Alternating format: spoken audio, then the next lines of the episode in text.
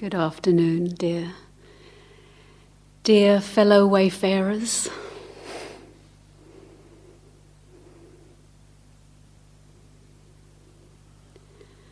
How you doing out there in the silence? How's your heart?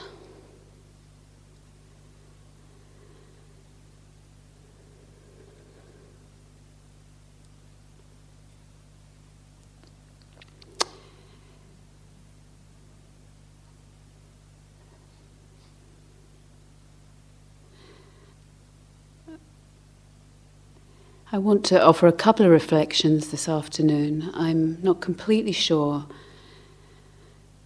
which pieces at this point, but there's a couple of things I'd like to offer into your to your afternoon.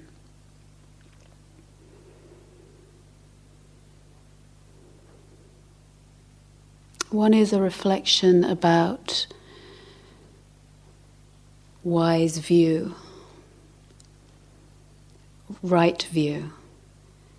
As I'm sure probably all of you know, this is in the Buddha, Buddhist map, the map that we have, heads up the path. And actually, I think that's just common sense also. Our view, our view of life, our view of ourself, our view of reality, our view of what we're doing here shapes our intention, our action, our effort, our energy informs our meditation, our mindfulness, our concentration. So I just want to take a little look at wise view. Because based on our view is how you come and sit, what you're sitting for. Based on our view is how we treat ourselves as we walk into the meditation hall and take our seat.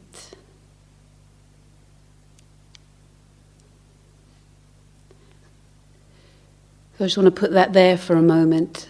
One of the ways of understanding wise view. Commonly spoken about as understanding, the understanding of cause and effect. Understanding that there is action and there is result of action.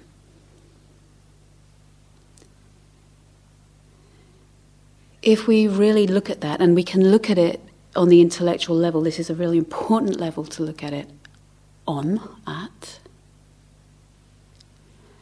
Everything you do or don't do has an effect on everything else.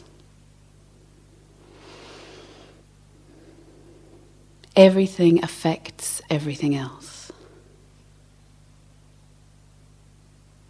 Just see what happens to your heart when I say that. I hear it and go, oh, blimey. It's a big responsibility, isn't it? It's like, mm. right? But if we follow it, if we don't seize upon it as, you know, more evidence of, oh my goodness, I've done all these terrible things and I haven't done enough good things and, right? Be really careful around it. Let's hold this together. This is, we're looking, we're taking a look Practice isn't about being perfect, thank God. Right? One teacher says, actually, uh, I think it's Charlotte Joko Beck, she says, to be awakened is to be without anxiety about imperfection. So let's just get that straight. okay? All right, it's not about being perfect. If we can take the um, if we can look at this together, rather than trying to perfect myself or get myself right, usually coming from a wrong view, and probably many of you have tried to get yourself right. Right, fix you so that you're apparently going to be more what? More acceptable, more lovable, more. Right, it's all from a, a wonky view. We need to look back. We need to strip it back to the beginning of the path. We really look at this with um, kind eyes. We see that this, another way of understanding right view, is that this, we, you, everything actually, is an open system. Everything is an open system. Everything that arises here on the inner affects the outer, everything on the outer affects the inner. The causes and conditions that have brought us to this point, our history, our ancestry, our nation, our all the causes and conditions are unraveling, ripening, having effects. All the things going on out in the world, as we call it, have an effect. We are an open system. We can see it on a technical level. And I think it, science understands this also very well. You know, this theory, these theories that are put in layperson's language of, you know, what is it? The butterfly flaps its wings in Denbury, and it has an effect, causes some uh, effect in the uh, the currents, or it can cause a wave in China, however that is put. Right. That's understood. How is it if we consider that this is an open system? that actually realization, where the Buddha is pointing to actually, is that he or she, or that being, has completely relaxed about, around the fact that they are an open system. Ah, that's how it is to rest back into the nature of things. We know it on the level of body. It's easy to see that this breath that you breathe, it's not yours. It belongs to the totality, the air in your lungs. It's really obvious on that level, isn't it? And yet we can be there as we're sitting with my breath, my body, my narrow, my shallow breath, my deep breath, my wrong breath, my right breath, and it gets fraught, fraught the level of food of eating. Doesn't take much reflection to know that what we're putting in this hole here is sourced. Actually, if we look deeply, you can see that it's sourced by everything. And there's no better, I think, description of this than from the teacher Thich Nhat Hanh. If you know him, I'm sure many of you do. He's very good at this piece. You look into the food we see the sun and the rain and the farmer and the grain and the birds and the fertilization and the earth and the soil and the tractor and the and the parents of the guy that drives the tractor and it doesn't take long to see that breathtaking it's all here. I put this inside my mouth, it nourishes this body. There is no closed system. On the level of the physical, on the level of mental. You know, a lot of those ideas you've been having, a lot of them aren't original, right? We've heard them before. Our parents, our teachers, the books we've read, even the great things we've looked at. And there might be an, a kind of original one once in a while, but even that has been contributed to by all of the causes and conditions of our life experience, the language we speak. It's all there. And the level of the heart, the feelings, the emotions. We know we're an open system. We're acutely sensitive to the information, the signals, the looks, the impacts of those around us on our heart. So, what would it mean to start each practice session as we walk in the hall? And maybe you do. But sometimes I would forget. I would come in this hall, this very hall here, and probably sit in, sat in every single seat that you're sitting in at different times on retreat. Sometimes I'd come in that door and it would be like, okay. Forgetting I was an open system, thinking that I had to get to work on myself. Thinking that I had to start revving myself, pumping myself up to get some energy or sorting myself out. Or even, not even on a mental level, but energetically starting to bear down on myself to get in line from the wrong view. From the wrong view that I was a closed system, that I was something that had to fix myself, that I was something that had to enlighten myself, awaken myself.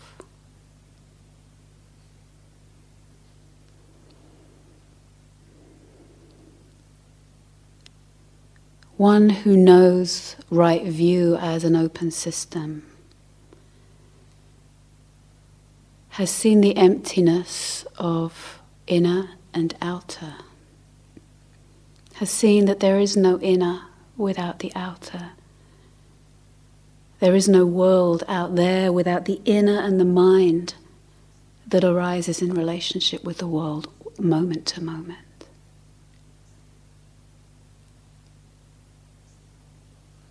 One who sees wise view as the open system takes her seat in that moment in the meditation hall and sees and purifies the wrong view.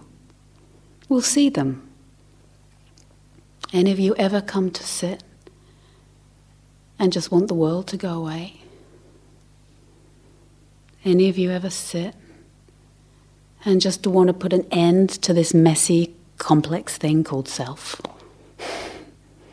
which is different than the love of cessation, the love of peace. Any of you ever sit there thinking, right, I'm going to do it this time? Any view of coming to practice based in the view of a closed system, and the language of closed system is I was, I'm to be, I should have been, I ought to be, I'm never to be, you're never to be. The language of the closed system is me and you.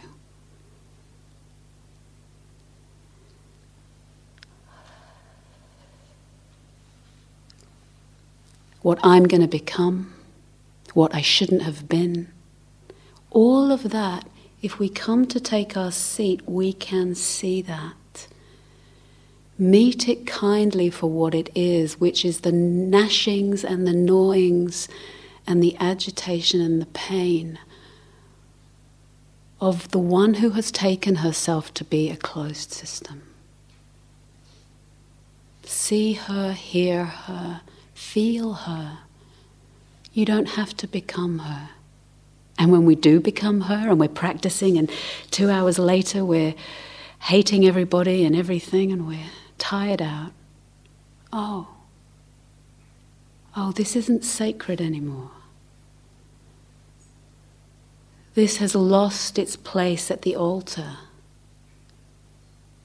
I've lost the seat of the open system, which is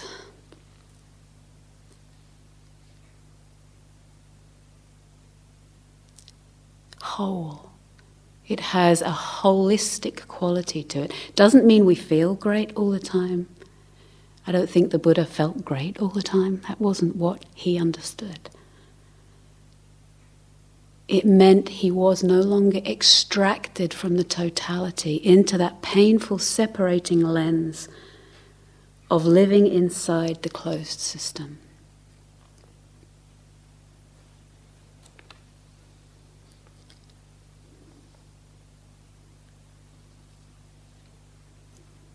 So, one practical way then that you can practice with this, if it rings any bells, if it rings any bells, it's like subtly, it doesn't mean you've done it all wrong.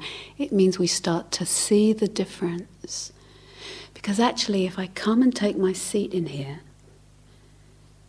and I close my eyes rigidly shut, wanting the world to go away and wanting to kind of get out of this mess called myself or whatever is the wrong view.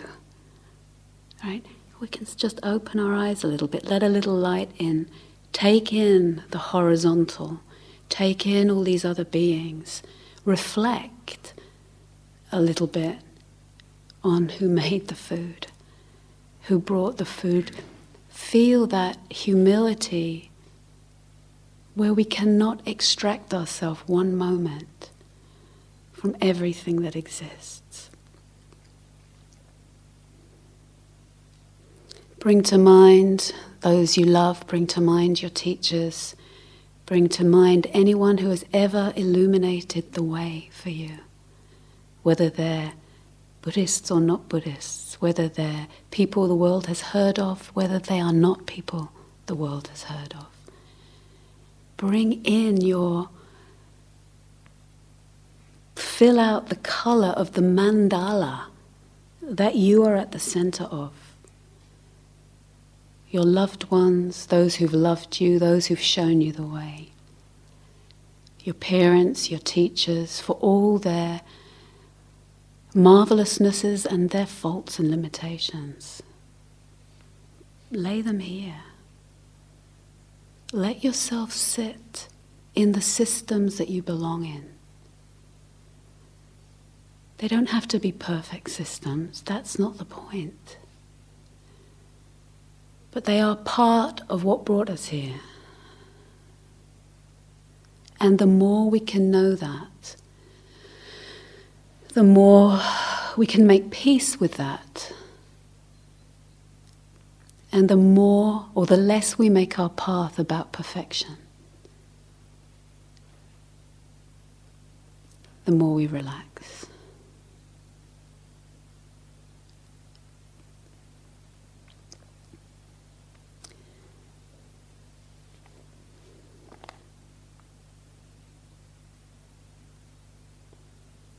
So I'd like to read this sutta from the Buddha. Um, it's to Rohitassa, the Rohitassa Sutta. And it has a piece that's quite well known in it that many of you will probably recognize.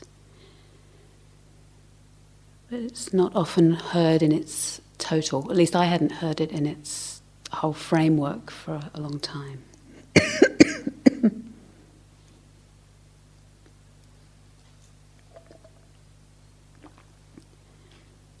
And this is a tran- this the Thanissaro Bhikkhu translated this one, and there's a word on the translation. He uses the wor- word cosmos, uh, sometimes translated as world.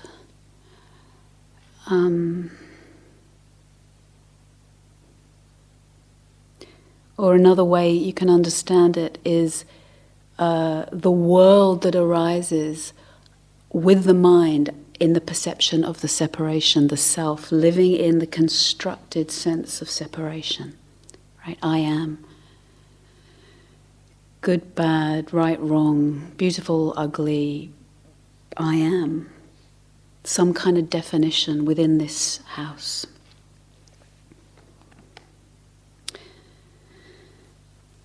On one occasion, the Blessed One was staying at Savatthi in Jeta's Grove, Anathapindika's monastery.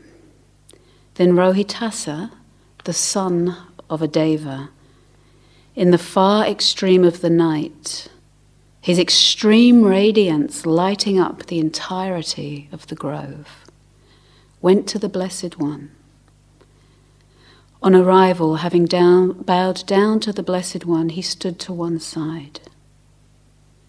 As he was standing there, he said to the Blessed One, Is it possible, great guide, by traveling, to know or see or reach a far end of the world, where one does not take birth, age, die, pass away, or reappear?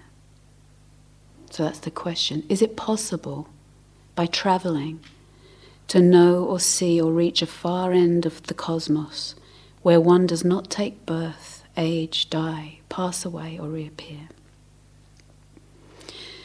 The Buddha replies, I tell you, friend, that it is not possible by traveling to know or see or reach a far end of the cosmos where one does not take birth, age, die, pass away, or reappear.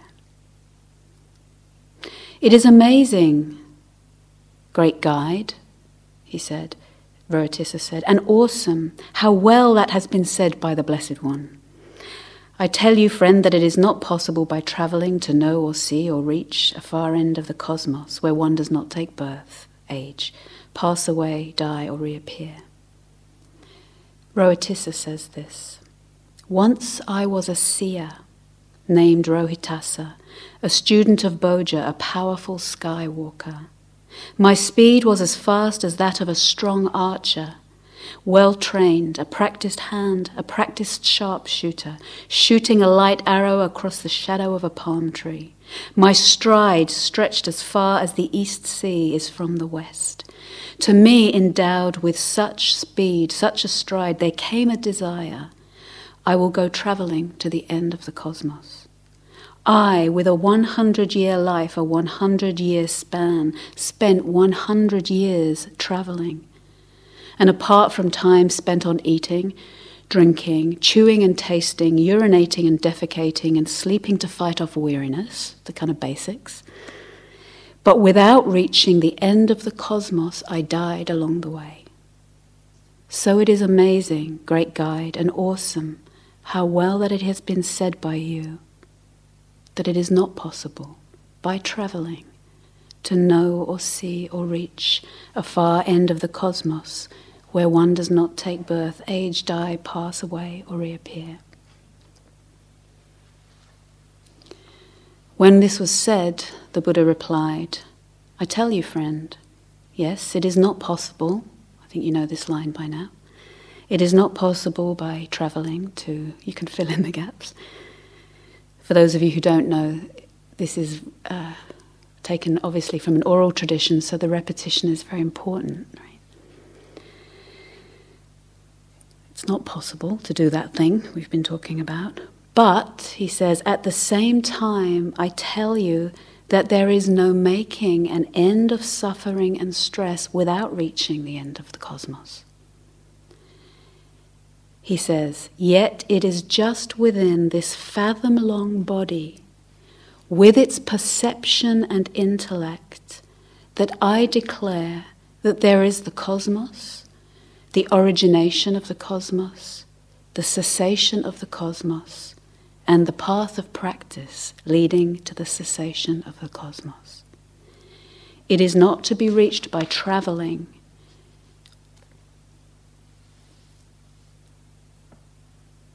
the end of the cosmos, regardless. And it's not without reaching that the end of the cosmos that there is the release from stress and suffering.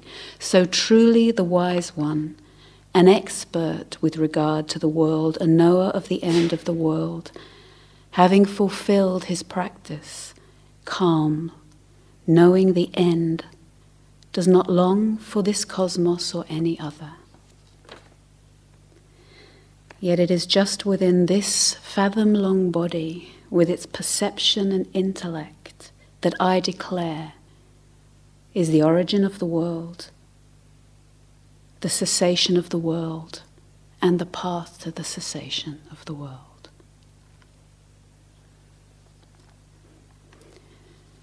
So, right here as you sit, and you may or may not like the language of the end of the world, it can sound a little odd sometimes in English, but the end of the suffering and stress. That's what he means. The world that arises with a sense of separate self and other. Right here in this fathom long body with its perception and intellect. So, how do we do that? First, as you take your seat, as you go out to walk, check the view. Check the view. What are you doing this for?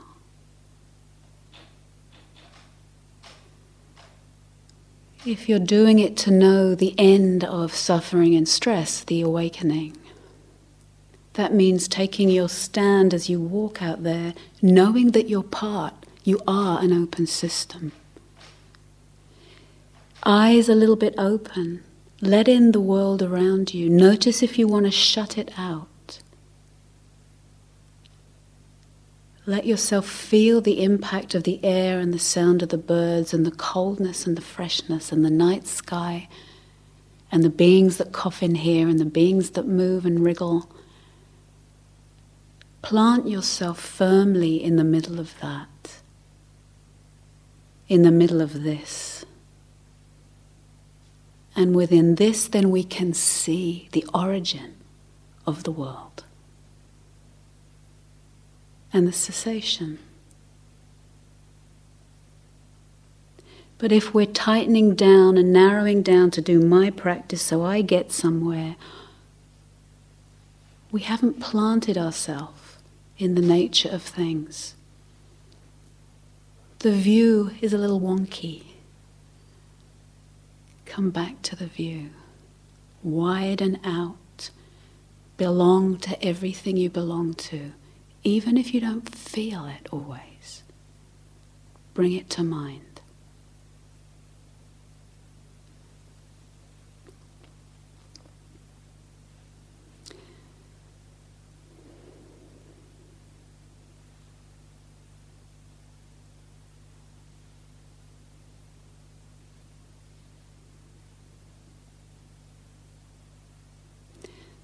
Just a word about perception and intellect. I spoke a lot about body in the beginning of this retreat. So, those of you who arrived on Saturday, please remember this fathom long body. Do that work, put in the work of re inhabiting, landing in your feet, feeling the foot as it touches the earth out there, feeling your bum on the seat, filling out breath by breath the flesh and the bones with this raw, unvarnished, living present that we are. Do that work. And if we're looking at the arising of the world, the rising of the separate sense of self. I just want to say we can look usefully at three areas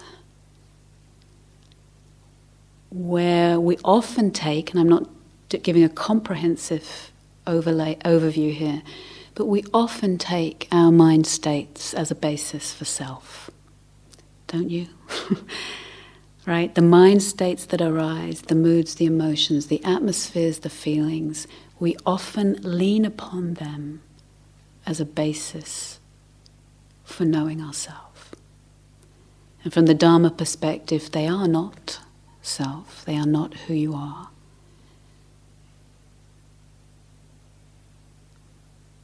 The lovely moods the painful moods, the contracted moods, the gritty moods, the scratchy moods, the radiant, luminous. This guy Rohitassa, he, you know, I think he had pretty wide moods. He could sort of span. He was a child of one of the angels. I think they have like slightly more, they have less clunky versions of mind states, apparently. However, you want to take that. Whether you believe that isn't the point. The point is when our mind is a little more refined. The mind states are more refined.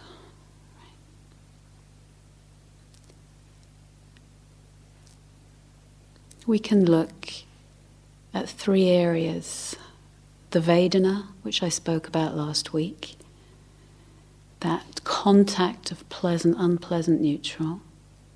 There's the Vedana.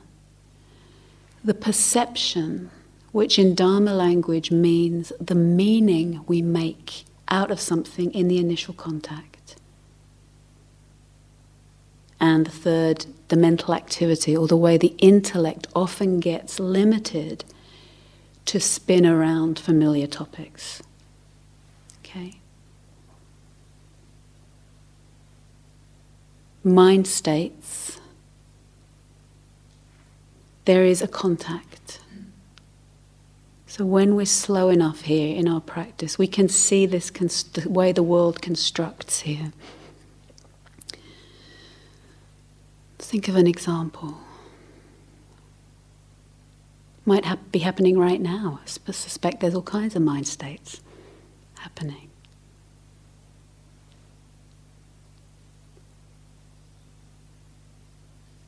So I'll give an example of um, for myself, sometimes in uh, periods of long retreats when I would hear a talk, come into the room and hear a talk.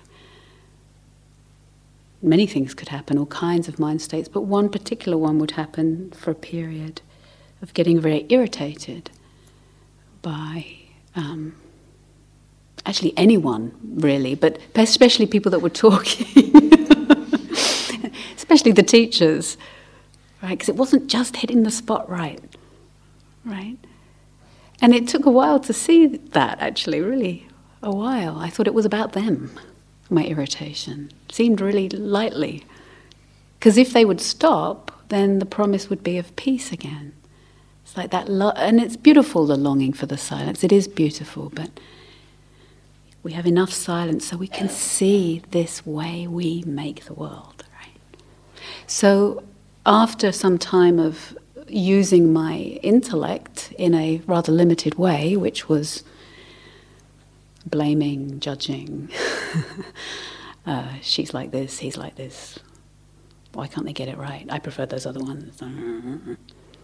At a certain point, oh, there's dukkha. Okay, I remember, that's it. Okay, how do you tr- how do you meet that? So the perception there was the contact would be the ears and the eyes, seeing the teacher, hearing whatever they were saying, contact with the ears. But of course, there's a lot of sensitivity from being silent for so long. And sometimes, whatever it was, there would be an unpleasant contact through the listening. Right? Unpleasant contact. There's the Vedana right there, unpleasant. The perception is the immediate sense I make of the situation. Could be a number of things, but it's the immediate sense I make of the situation, which is, in that case, I don't like her. Quite basic, really, aren't we? right? Don't like her. That's the immediate sense. Then the intellect gets busy, the mental activity spins around that. She shouldn't be.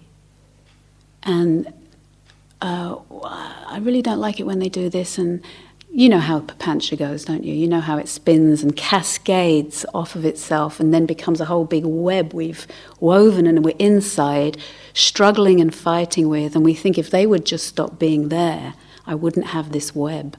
Can I get interested in the web that's just gotten woven, that's just gotten constructed? Right there. Whoa.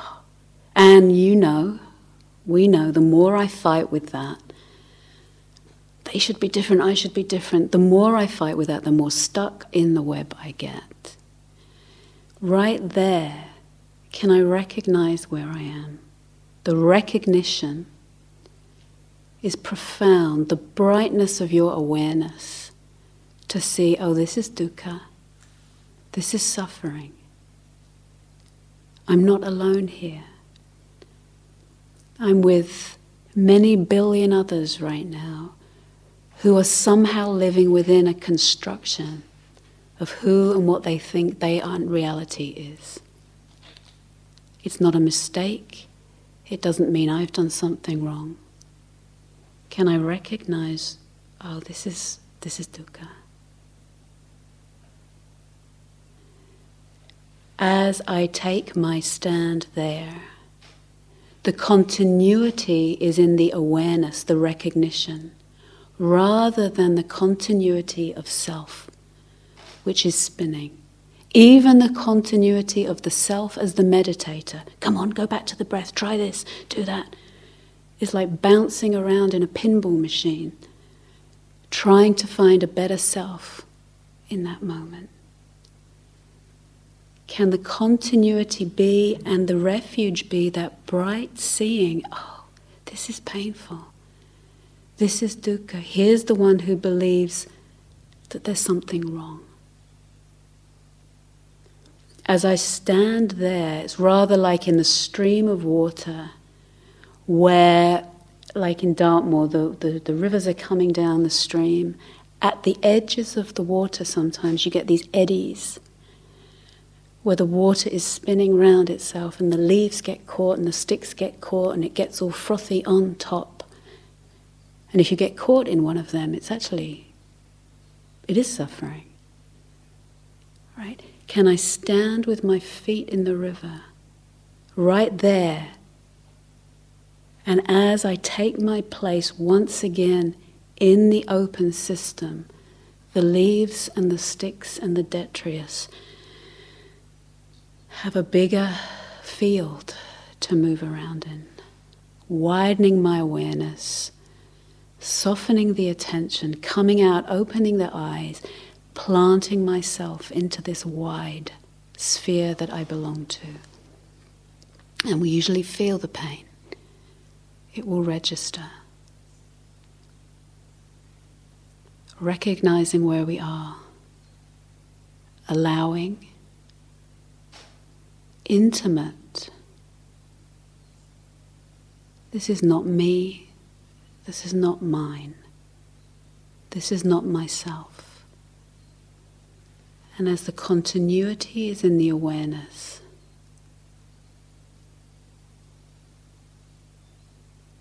the eddy relaxes. And we take our place again. Right here, unvarnished, living.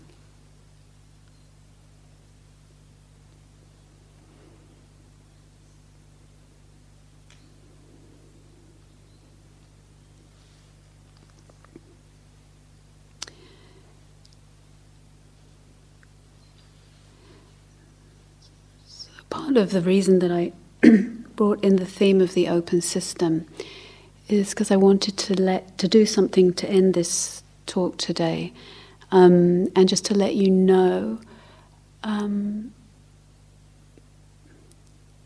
that um, last week, and actually those of you who came on Saturday will probably may know this, but last week one of the beloved Dharma teachers of uh, this era, Thich Nhat Hanh, for whom some of you he's probably a key teacher Sorry, he hasn't died, don't worry. I'll fill, fill the sentence in. He hasn't died. But um, he had a brain hemorrhage last week, a very serious brain hemorrhage. And it, it did look a little touch and go. And he's still in a serious condition in hospital, but he's stabilized now. And the doctors are with him and said there's uh, every chance he can make a recovery. Um, but he is elderly, and it was a serious, uh, serious impact, this hemorrhage.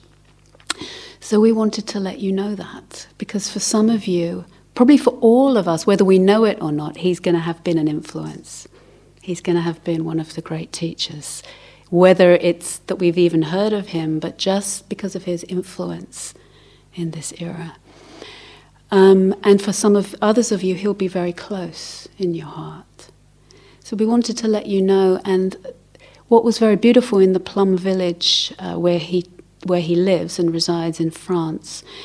He, um, his community have put out the news and letting us know what's happening, and they say, uh, of, they say a number of things. One is keep practicing. That that will help.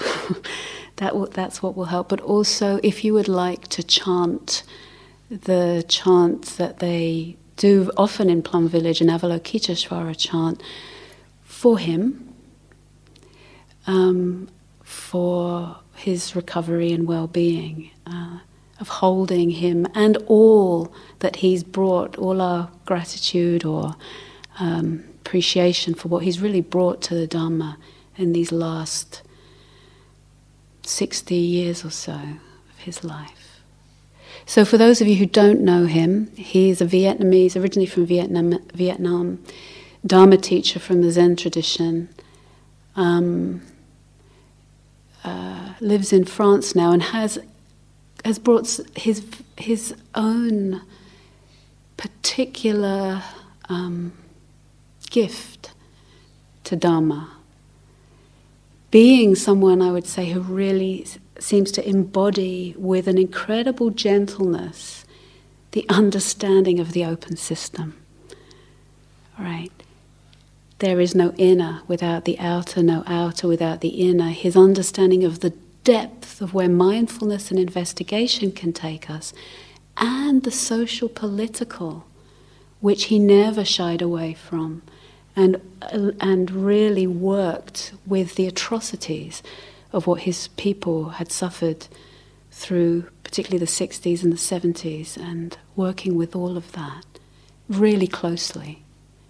Really closely. So, quite a gift, and a, someone who's really illuminated the way for many of us. So, um, some of you will know this chant, but I'll teach it to you. And if you'd like to chant for Thay, is how they call him affectionately.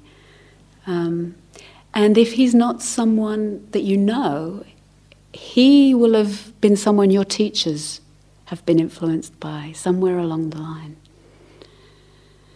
So, I think just before the chant, I'll read one of his poems. So, for those of you who don't know him, this is one of his tiny picture. You can hardly see it on the front. Um, and the book is called "Please." It's called "Call Me by My True Names." So he's worked with this perception of contact, perception, and intellect to not freeze around it such that all the things we take ourselves to be and get stuck on, he's gotten wider and included them all, seems. So I'll read this in his honor for the gift that he's brought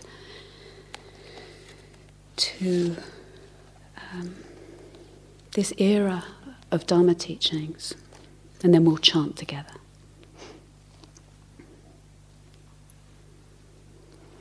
Please call me by my true names. Don't say that I will depart tomorrow. Even today, I am still arriving. Look deeply Every second I am arriving to be a bud on a spring branch, to be a tiny bird with still fragile wings, learning to sing in my new nest, to be a caterpillar in the heart of a flower, to be a jewel hiding itself in a stone. I still arrive in order to laugh and to cry, to fear and to hope the rhythm of my heart is the birth and death of all that is alive. I am a mayfly metamorphosing on the surface of the river. And I am the bird that swoops down to swallow the mayfly. I am a frog swimming happily in the clear water of a pool. And I am the grass snake that silently feeds itself on the frog. I am the child in Uganda, all skin and bones, my legs as thin as bamboo sticks. And I am the arms merchant, selling deadly weapons to Uganda.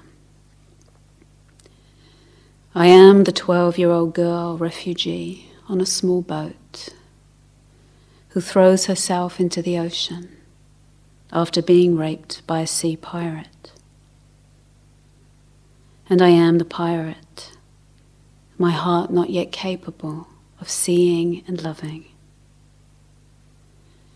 I am a member of the Politburo with plenty of power in my hands, and I am the man who has to pay his debt of blood to my people, dying slowly in a forced labor camp. My joy is like spring, so warm it makes flowers bloom all over the earth. My pain is like a river of tears, so vast it fills the four oceans. Please call me by my true names, so that I can hear all my cries and laughter at once, so that I can see that my joy and pain are one. Please call me by my true names, so that I can wake up, and the door of my heart could be left open the door of compassion.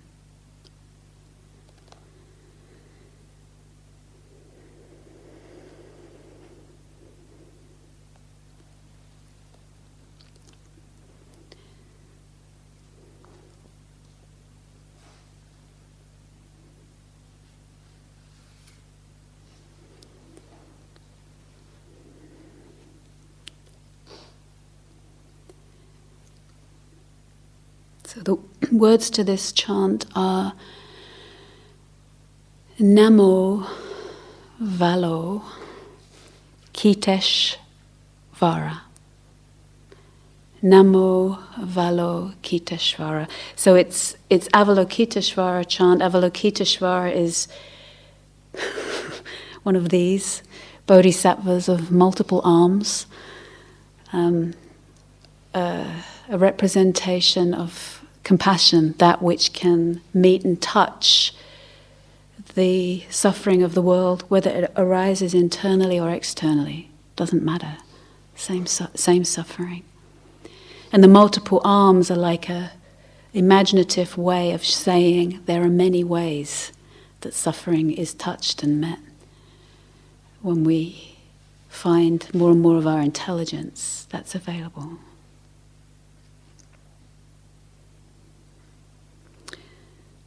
So, this is Namo, homage to this quality of compassion, to the guidance of compassion that is at the heart of our heart as we unfold the layers of cobwebs and houses and defenses and structures and obscurations. This is what we find we all have in common this beautiful heart.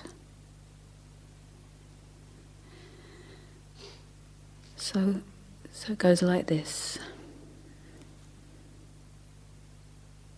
It's got three lines, and I'll do this up and down part, and then we'll get it. And then we can hold it, hold Thay in our hearts. It goes. Namo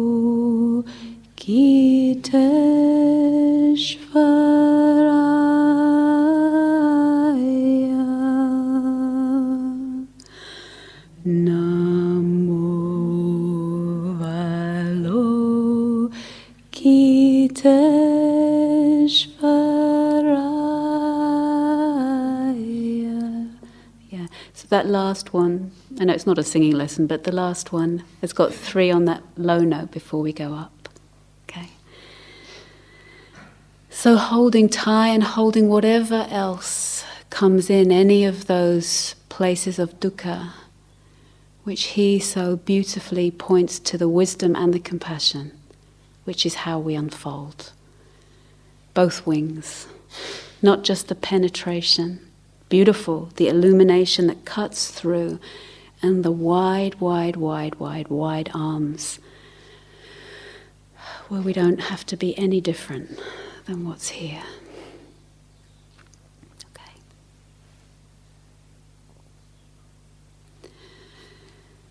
Namo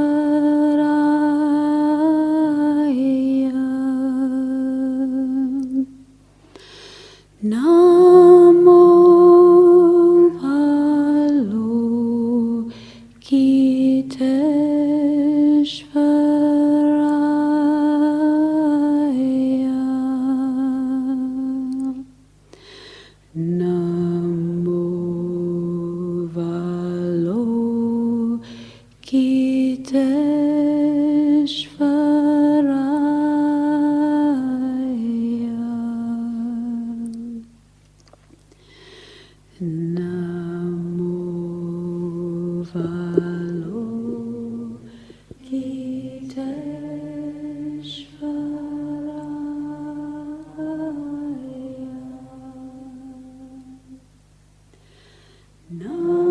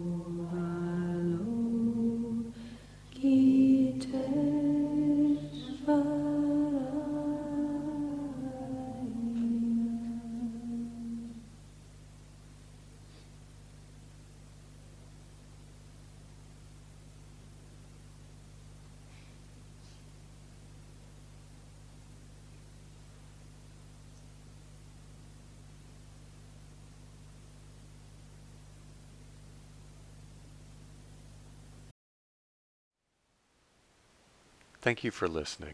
To learn how you can support the teachers and Dharma Seed, please visit dharmaseed.org slash donate.